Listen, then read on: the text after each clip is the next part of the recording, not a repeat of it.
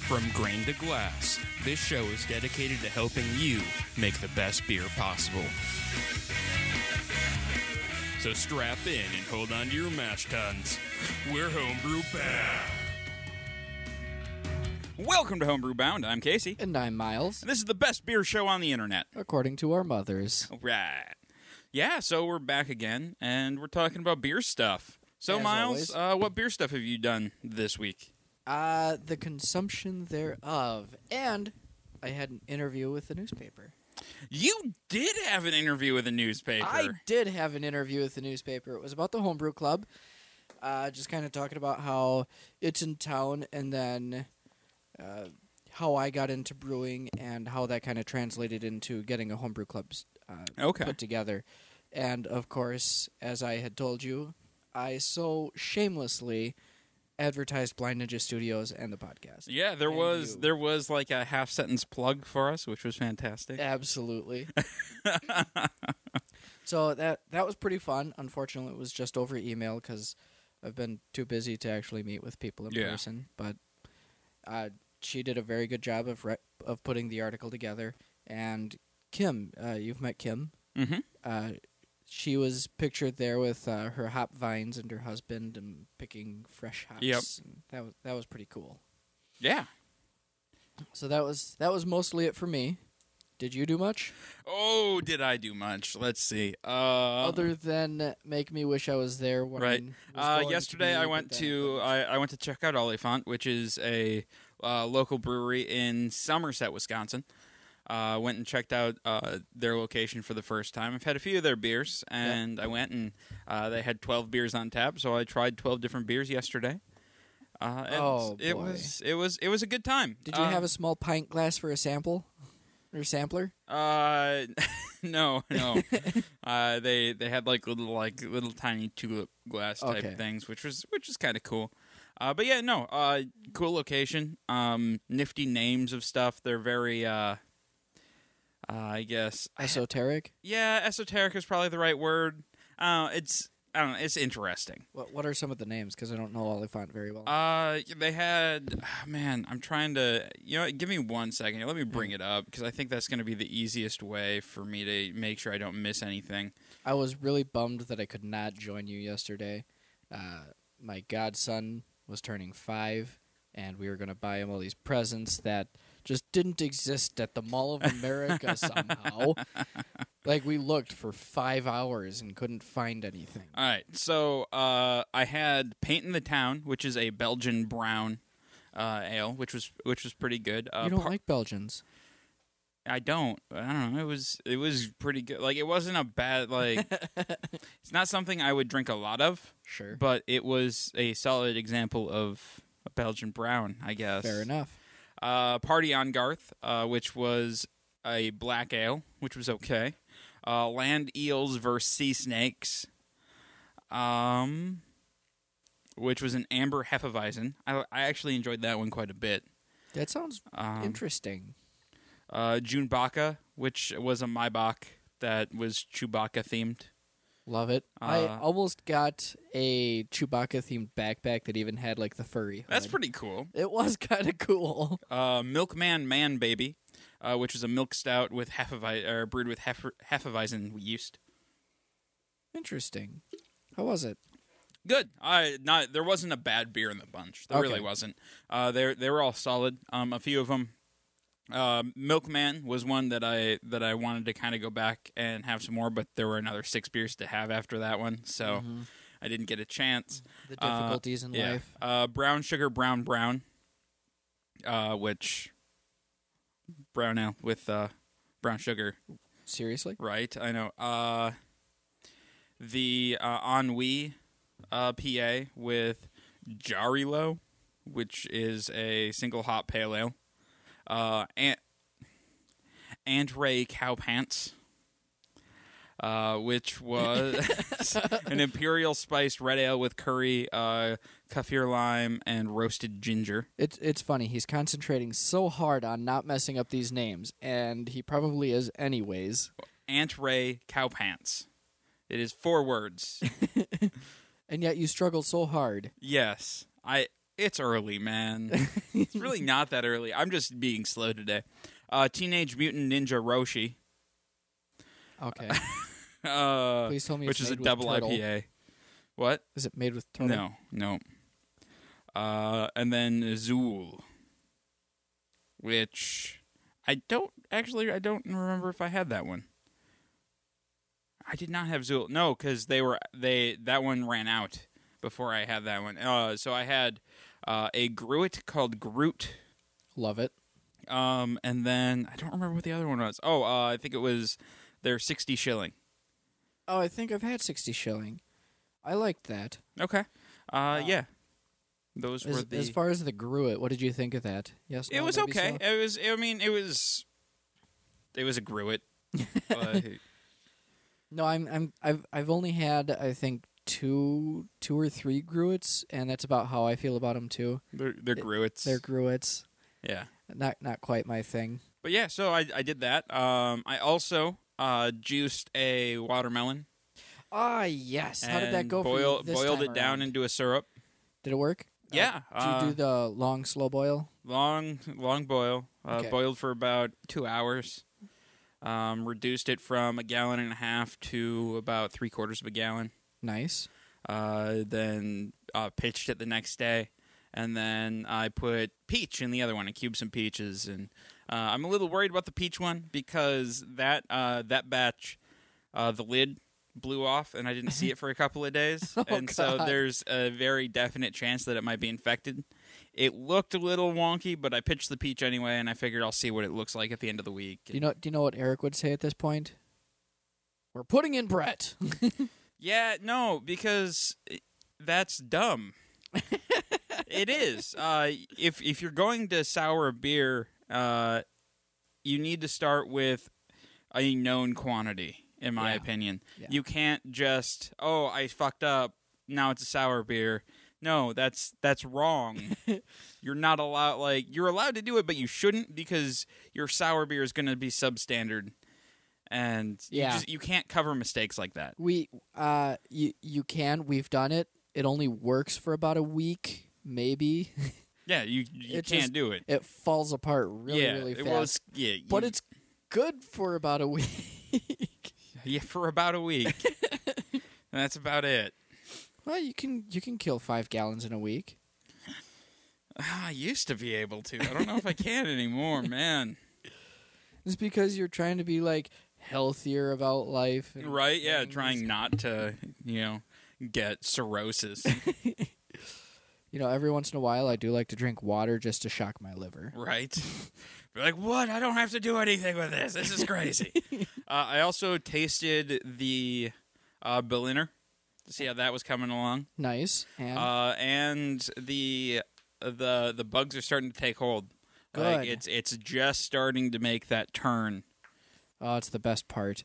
Makes me happy. Yeah, it should be another couple of months, and I think we'll be there. Okay. Because it seems like it's going to be nice and slow. I think the next one I'm gonna do a more just a bit of a faster lacto, just kind of a pure lactobacillus, just to get that the more tartness.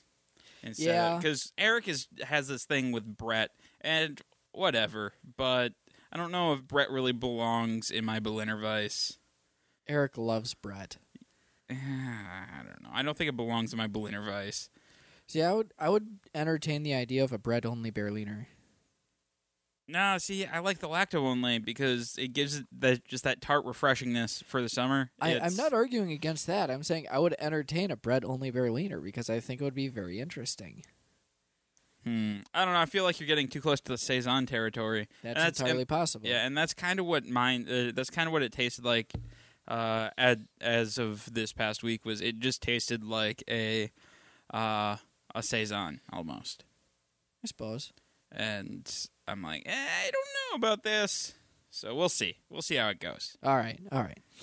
But yeah, that's my beer stuff for this week. We're definitely getting there. Lots of beer. So much beer. So I have a topic for today. Oh yeah? Yes. It's something I've really always kind of wanted to try but have never really been able to because I have a cat. And cats ruin things. Well, and they're the kind of the worst. I like my cat, but I can't do this. No, malting at home. Have you ever considered doing that? No. Why not? Seems like too much work for little to no reward. Fair enough. I can see that. Okay, so knowing me, do you think I would do this?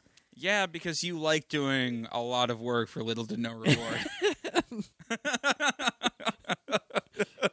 I don't know if I should be offended or not. That's totally up to you. It's very patronizing, but I'll take it because in as few words, it's very true. No, I do like the experience of really getting my hands dirty and really starting from ground zero when making something for myself. Mm-hmm. I really do. So I'm like, make my own equipment, start from ground zero and work my way up from there. So this would be an example of doing that with barley. So give me a short version of what malting would look like and what the purpose it accomplishes. What malting would look like? Yeah, well, I mean, just in the base steps, like 2 sentences worth. So I guess the malting process is taking grain, allowing the endosperm to start, allowing it to essentially start to sprout, and then killing it. So it's creating the sugars and then drying it out and kilning. Yeah, that's pretty much what I was looking for. And why do we do all this? Get the delicious sugars and stuff. Which are otherwise unavailable. Yes. Okay. So basically it makes it useful for brewing because before that, it's not. Yes. Okay, so if you had to venture a guess, what sort of equipment do you think would be required for someone who is looking to do this at home? A flat, area, a lot of space. I know I've read articles and stuff of people who malt in, on their garage floor mm-hmm. and stuff like that. Somewhere you can lay out the grain and get it slightly damp. Not wet. Slightly damp. So you can promote that. Endosperming. Yes. About the only other thing you'd need is and an oven. And you do need an oven. So I have listed here the barley itself, obviously. Some plastic bags because you want the grain when it's spread out to be on a thing. Yeah, on a thing. So then the bag. I have garbage bags listed here, but you can use any real sort of plastic sheet stuff. Cling wrap all over the garage Absolutely floor. Smart idea there. A fan and a baking sheet. And then, of course, as you put so aptly, the oven. Haha. So pretty much by the time you're brewing, you have everything you already need pretty much to malt mm-hmm. your own grain at home, except maybe the unmalted barley. Yes. Specifically unmalted, because if you just go and buy the stuff that you would use for brewing anyways, it's done for you, so that's not what you're looking for. That is totally what I am looking for, Miles. Right? I want it to be done. I know you do, because you are a cheapskate NFG. So first things first, what is raw unmalted barley, and how do you get your hands on it? Well, it's barley that hasn't been modified yet. It's straight from the field. Pretty much. And then how do you get your hands on something? You talk to a farmer, I guess, or I guess a grain elevator of some sort. Mm-hmm. Yes. So raw unmalted barley is basically just barley seeds, fresh from the field mm-hmm. barley seeds. I suppose if you really wanted to, you go thresh your own. Yeah, absolutely. So I just got myself a whetstone and an anvil because I need to make my own scythe blade because that's the way I do things. That seems like the way you do things, Miles. Not going to lie. But you may have to make several calls in order to find a supplier for raw unmalted barley. I would say start with your local brew shop and do not get feed grade barley. That's not what you're looking for. You want specifically brewer's grade barley. And I mean, depending on where you're located, you could probably talk with Brees or something. Yeah. And they might give you a deal on it. Yep. They might look at you quizzically and be like, why? True. We'll just sell you this bag for $40 of grain that's already been malted, or for I guess for $30 you can have the unmalted one. Yeah. No, that's true. A lot of people will not really know what you're talking about directly because it is such a request that's few and far between. But yeah, you talk to a couple people, you should be able to get in contact with someone. Make sure you're explicitly asking for raw and unmalted barley. Some of the popular suppliers will be AC Metcalf, Conrad, Moravian 69, and Harrington. They make up like 96% of the two-row barley in the U.S. Okay. So after that, you should be able to already have you should already have the rest of the equipment, and you can get started. So step one. What do you think step one is? Lay out your grain. Steeping. Oh. No, actually, the laying out of the grain doesn't happen for like another week at this point. Oh, okay. So steeping of the grain. So what is the purpose of steeping the grain? Do you suspect? Get it wet. Get it wet. Yes. Hey, I got this. So it takes the dry inert seed, and it has to start to grow, and that's what unlocks the starch and, the enzymes and start matrix. So you would start by taking your bucket, fill it with all of your grain. And then you're going to fill it with fill it with water, and you're going to more or less rinse the grains this way. So you're just going to kind of turn it, okay, drain off the water, put some more in, swirl it around again, drain off the do that a couple of times, just kind of get all the sand and dirt, whatever might be in. But then, when you're done with that, you're actually just going to let it sit in your bucket full of water for 8 straight hours. Oh, okay. So it. And the reason it takes so long is because the hard, dry kernel, the shell, is very impermeable to water. So it's going to take a long time for the water to actually get into the seed for anything to start happening. Okay. And so it doesn't actually take one set of 8 hours for the water steeping. Guess how long it takes? Or guess how many times it takes? 3. 3, yes. Yeah, and I got that not because you held up 3 fingers. Because I was. No, so it does take 3, and you have to do something in between each set of steeping. Take a guess. Dry it out so it doesn't get moldy? Exactly that. Hey! Yeah, no, I mean, that's exactly it. Because what happens is after about 8 hours, the grain still needs access to oxygen more so than what is available in the water. So you dump out all the water, letting it, more or less dry itself off for 8 hours to have access to the atmosphere. And that actually is 8 hours itself as well. That doesn't take only 8 hours, but it should take at least, it shouldn't take only, it should take at least. Oh, okay. So, the water can't be more than 8 hours, and it should be at least 8 hours sort of thing. You can let it sit open for a variable amount of time. So, an example would be, let it sit in the water, let it dry off, go to bed, wake up, and repeat. Okay. So, usually you take this a day at a time sort of schedule. So, take a guess at what temperature this would ideally be. I don't know, 100 degrees? No. Lower. Half that. Oh, 50 degrees? 50 to 60 degrees, yes. Because all you're looking to do is get the water in there for the time being, and the lower temperature helps to prevent the bacterial growth. Oh, okay.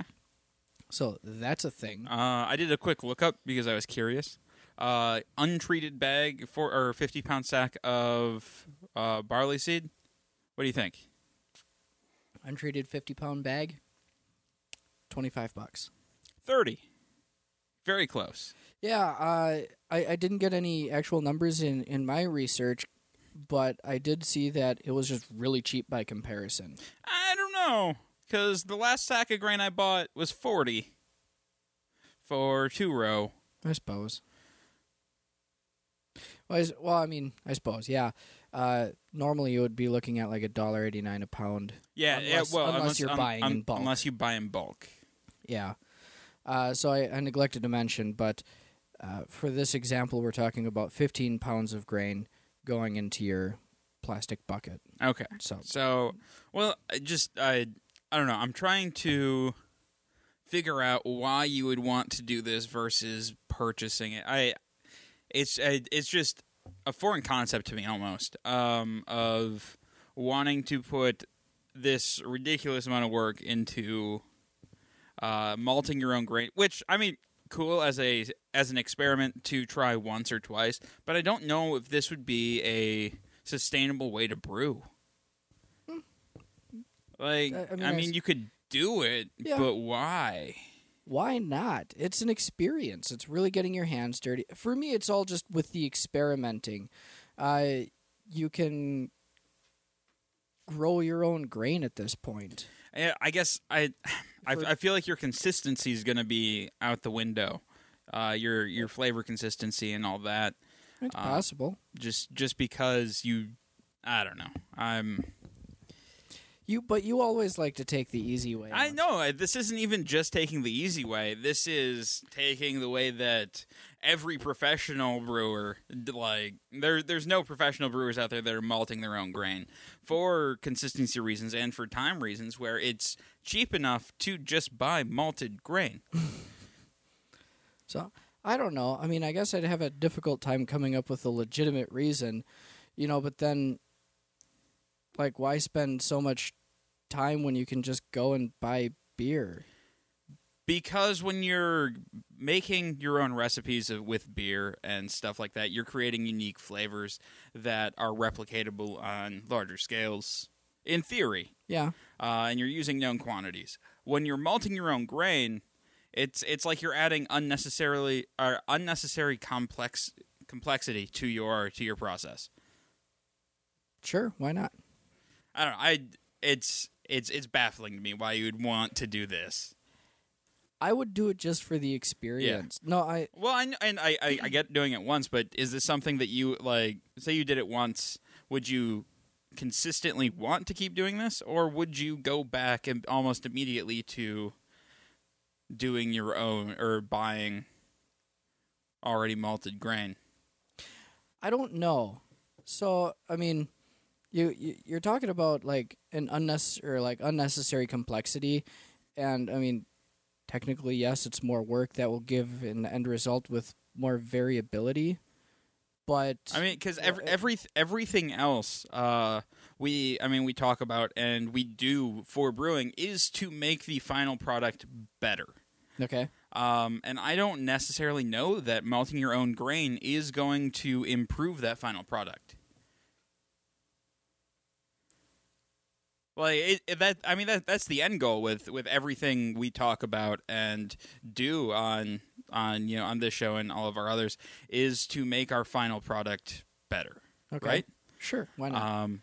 And so I guess I'm not knocking malting your own grain. I'm just trying to figure out why. How about I come back with you or to you with a good answer next week? Okay.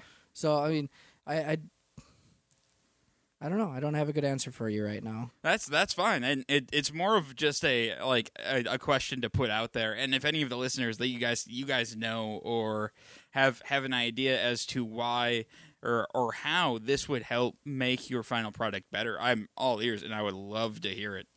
Well, it's just as it stands. It's not always about making it better. It can also be about just making it your own. So, I mean, granted, this is half a step removed from what is already making it your own as far as, you know, starting with just grains. But now, I mean, at this point, you can literally start with your own garden in the backyard and turn it into beer without any middleman. Because you can grow your own hops. I mean, technically, you could get your own yeast if you really wanted. I don't know how you would do that. That would be an episode for another time.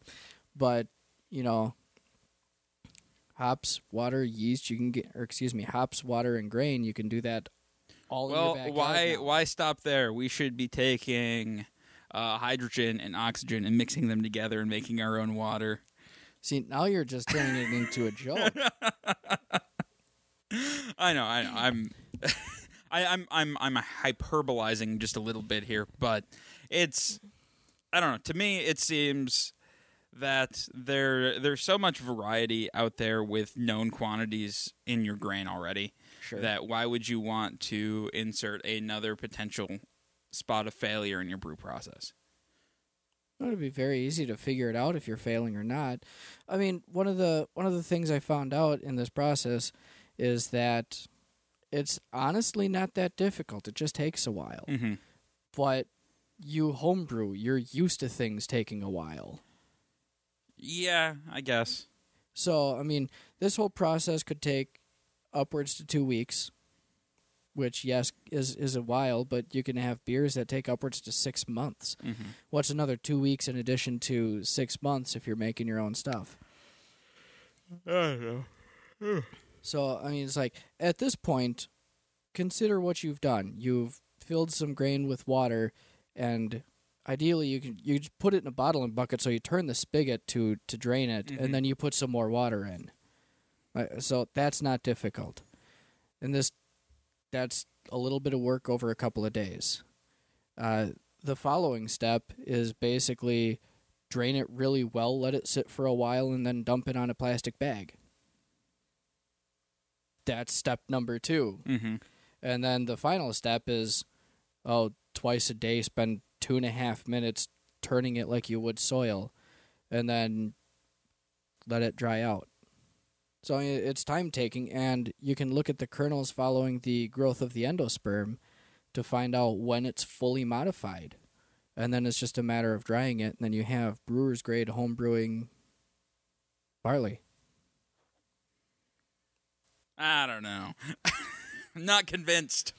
Like, okay, so, again, it's just another way to make it your own. And, yeah, you may have a little extra variability in the flavor, but not in quality.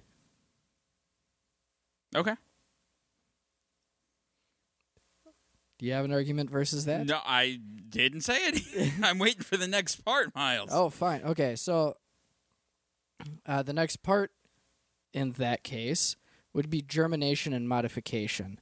So this is after you've gone through the several days of soaking it and letting it aerate, and the end goal of that was to bring up the moisture to about 45% as opposed to the 5 that it started at. Mm-hmm. It is very important to make sure the grains have dried. Excuse me. See. So after the final soaking, allow the grains to sit for several hours. You really, really want the water to drain out well. Then you lay out your plastic and spread the grains across them. It is very important to make sure your grains dry very well. Can you guess why? Mold? Yes. Mold again. Now, if I were to tell you that you don't want your pile to exceed 6 inches in any spot, can you guess why? I guess the evenness of, if you have everything bundled up, the stuff in the middle isn't going to dry as well as... Well, I'm saying it's you would want a larger area of, let's just say 2 inches even out instead of a smaller one, 9 inches deep. I mean that makes sense. If you have something 9 inches deep, the first couple inches are going to dry and the rest is just going to rot in the middle. Yes. Well, you're right. I guess the answer I was looking for is that it creates its own heat in the process. Oh, okay. And that's what will allow for the bacterial growth, which is bad. That ends up to the mold that you're talking about. So ultimately, you just want to keep or be able to control an even more low temperature. Okay. So let's see. And then at this point, you wait a day, and in the morning you'll see it start to grow. Just tiny little shoots poking out. Guess what it's called at this point? What's it called? Chick malt. Your chick malt. I don't know what that means. Chick malt is barley at this stage. Okay. No, that's just what they call it. Any reason? Do chickens like it at this point, or? I don't think it has any reference to chickens. I think they just call it chick malt. Okay. I'm not entirely sure why. Maybe it has something to do with how it sounds when you, jostle it or something. Okay. I don't know. Let's see. Again, we're looking to keep it at about 60 degrees in general, high 50s, low 60s, mm-hmm. Again, to prevent bacterial growth. And how do we know when we are done with this stage of the process? That is a good question. I'll give you a hint. I already kind of said it. Sorry. I guess I should be more explicit. So I said the next morning you'll see that it starts to grow. You're going to spend couple minutes, couple times a day, and you're just going to kind of turn it so that you can kind of, keep everything rotating. Like you said, the top gets drier faster than the bottom, and so you want to kind of keep this rotation going so that everything can dry at an even rate. Okay. So, how do you know when you're done with this stage? It's sprouted all through, and it's dry, and I don't know. Well, you're not entirely wrong. The endosperm is what's going to give it away for you. If you look at the individual kernels, throughout the process, you'll notice a bulge that starts at one end and kind of moves up the side of the shell, and it indicates how far it's being modified. Okay. And so when that bulge makes its way to about 75 to 100% of the length of the seashell, you're done.